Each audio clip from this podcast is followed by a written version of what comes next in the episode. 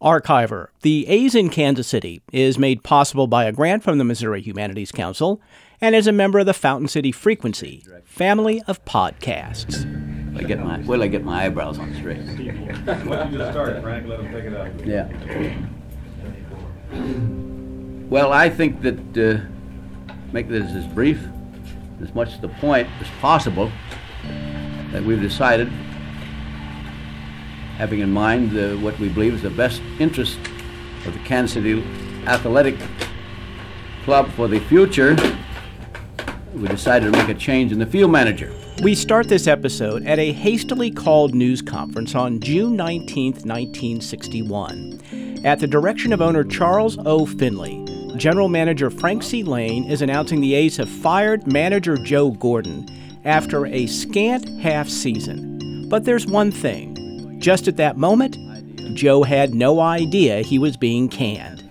I would say that Joe has no official notice of this, and we haven't haven't been able to haven't been able to. I talked to Dorothy about two or three times, and I didn't think that uh, she'd break the Dorothy. Other than she said she'd definitely have Joe call me by 2:30 because he's out on the lake fishing, trying to get him for two or three hours. And because of the the need to of time, the need for time, we were forced to announce this actually before Joe has official notification of it. I don't know how the hell we can do it unless we have some way we can get him out on the lake. And here's something else nobody knew at the time Finley would go on to fire lots of managers, make lots of enemies, and go on to be one of the most hated owners in all of professional sports.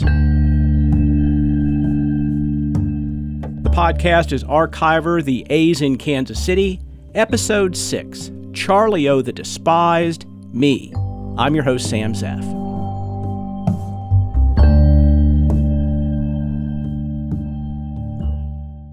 So, last time I told you about Finley the Showman, Charlie O the Mule, the exploding scoreboard, Kelly green and gold uniforms at a time everyone else wore white and gray, his lobbying for orange baseballs. Sounds like a real funster, but no, not at all. Finley had a mean streak. He was mercurial, dictatorial. Nothing was ever his fault. He replaced Gordon, whose nickname, of course, was Flash, in 1961 with Hank Bauer, who was wildly popular in Kansas City.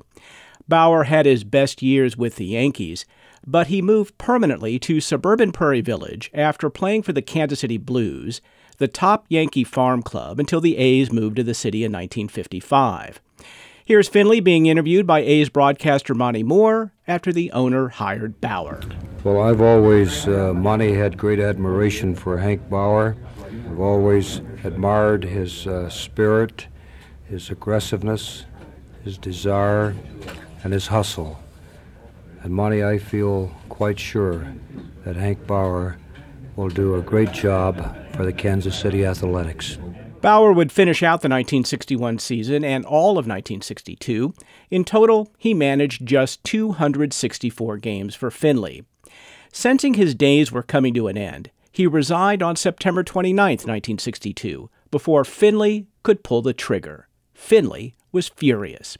He wanted to fire Bauer, but the Marine veteran who won two Bronze Stars in World War II left the A's on his own terms.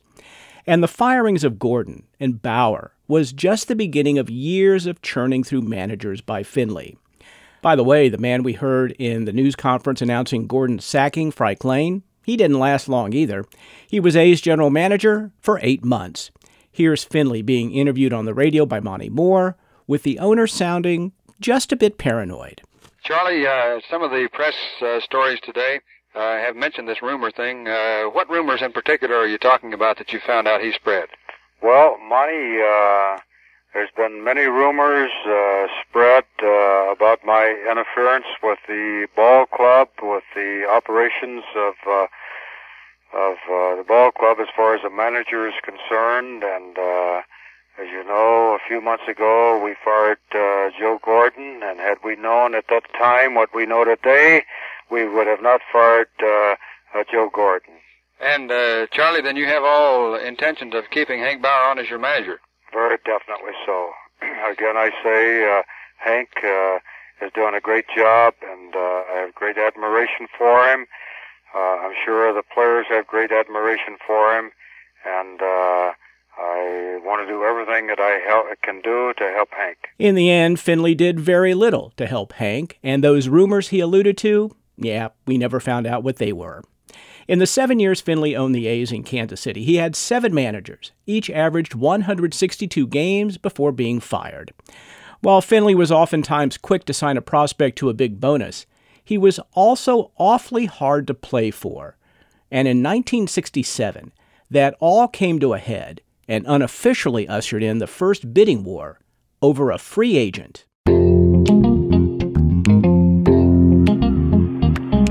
Here's Ken Harrelson. Two down, the ball game in the balance. Might be the last man to bat this season for the A's right here. Ken Harrelson took a walk in his final at bat of 1964 in Chicago. He was a hard hitting first baseman outfielder who came up with the A's just the year before. Harrelson, known as Hawk because of his nose, was a tough guy who wasn't afraid to speak his mind. And he did exactly that in 1967 when Finley fired manager Alvin Dark. After Dark was canned, Hawk called the owner a menace to baseball. It was in all the papers, and Hawk says Finley was furious. Because I knew Charlie was going to call after he read what I had said. He says, What are you trying to do to me? He said, Hadn't I been like a father to you, you know? I didn't say anything. He said, I want a full retraction. He said, In fact, I've set up a news conference there at 12 noon at the Lloyd Baltimore, and I want you to retract all those things. And I told him, I said, I'm not going to retract them. And boy, when I said that, he went berserk. He started cussing me out, and he says, As of this moment, you are no longer a member of the Green and Gold. And he slammed down the phone. Hawk loved KC and didn't want to leave. But 1967 just happened to feature perhaps the tightest race ever for the American League pennant. On September 1st, Boston, Minnesota, Detroit, and Chicago were within a game and a half of each other, and all wanted to talk to Hawk. Hell, even the Tokyo Giants called. In the end, Hawk signed with Boston for $150,000. He was making 12 grand in Kansas City. Sparked by timely hitting from Hawk, the Red Sox would go on to the AL pennant. So by firing another manager, Charlie Finley opened up the first real bidding war in big league baseball for a free agent. But Finley didn't feud with just players and managers.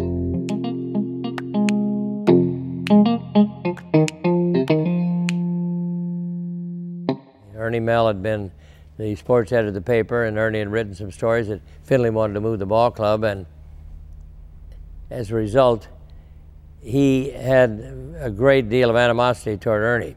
And he came to me and asked me if I would uh, go after Ernie Mehl on the air. That's Bill Grigsby, better known for broadcasting Chiefs games and, for folks my age, pro wrestling in Kansas City. But he was part of the A's broadcast team from 1959 to 1963 and you're about to hear the story of Poison Pen Night at 22nd and Brooklyn Avenue. Ernie Mehl was sports editor of the Kansas City Star, and he played a big role in getting city leaders behind landing a major league team. He was a huge deal in the sports world. But after he wrote a series of stories about Finley wanting to move the club and suggested the owner was mismanaging the franchise, Finley went crazy.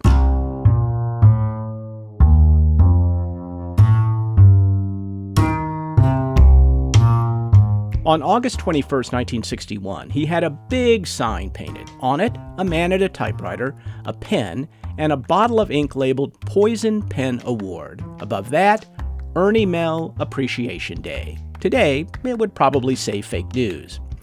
Between games of a doubleheader with the White Sox, a flatbed truck pulled the poster around Municipal Stadium while the organist played Who's Afraid of the Big Bad Wolf. By all accounts, the crowd was not entertained. Finley wanted Grigsby and his broadcast partner Merle Harmon to talk up the poison pen gag in between games. They refused. Here's Harmon. Well, Charlie came down before this uh, first game of the doubleheader, and he said, "Hey, I need your help at halftime. We're going to have a special deal at halftime, and I want to, I want you to give it a big play on uh, radio." And I said, "What is it?" And he said, Well, it's something that's going to be a surprise. I want you to be a surprise. But he said, It'll be a lot of fun. And of course, I was a little bit gun shy because I had someone, a spy, that was telling me about what they thought was going to happen. I said, we, I, my instructions are anything is in good taste, we will support.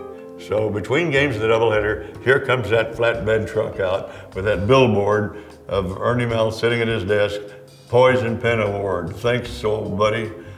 And I just, yeah. Before the second game started, he's down in the booth. He said, Did you give me a big play on it? I said, No, I didn't. And he said, You promised me you would. I said, If it was in good taste. It's the lousiest thing I've ever seen in my life. And he said, That's your opinion? And I said, That's my opinion. Charged out and he swore at me or something. I don't remember now. So, 8 o'clock in the morning, I got a call from my boss in Milwaukee. He said, Finley wants you fired. He said, Got me out of bed. He said, What's going on down there? And then he, you know, after he explained it, he said, You did the right thing. He said, I'd have fired you if you'd done it. the next morning, the Kansas City Times gave the gag exactly two paragraphs at the end of its game story. The piece focused on the A's losing a pair to the White Sox, 5 to 3 and 7 0. After dropping that double hitter on Poison Pen night, the A's were in the AL basement, 37 and a half games out of first place. A's fans like myself just got used to that. But I'll tell you what, as bad as the A's were, I never got tired of this. It's butternut bread baseball time.